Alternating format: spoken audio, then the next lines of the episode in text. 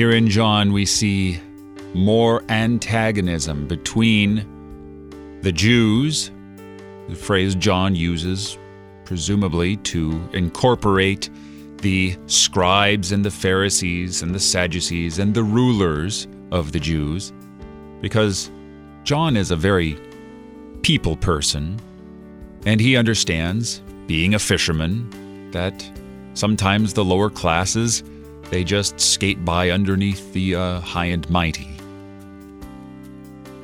But the rulers of the Jews, they have it in for Jesus. Because he healed the man on the Sabbath, because he raises Lazarus from the dead, because he preaches and teaches against their minutiae in the law, which they have made contrary to the law of love, because God desires mercy, not sacrifice. A broken and contrite spirit he will not reject. Jesus teaches them about the authority that he has from the Father. And he uses the wonderful biblical title, the Son of Man. He has many, many titles.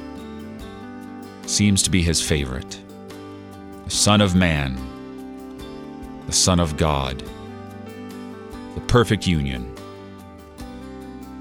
You're listening to Oratio, part of your morning drive for the soul, here on Worldwide KFUO. Christ for you, anytime, anywhere.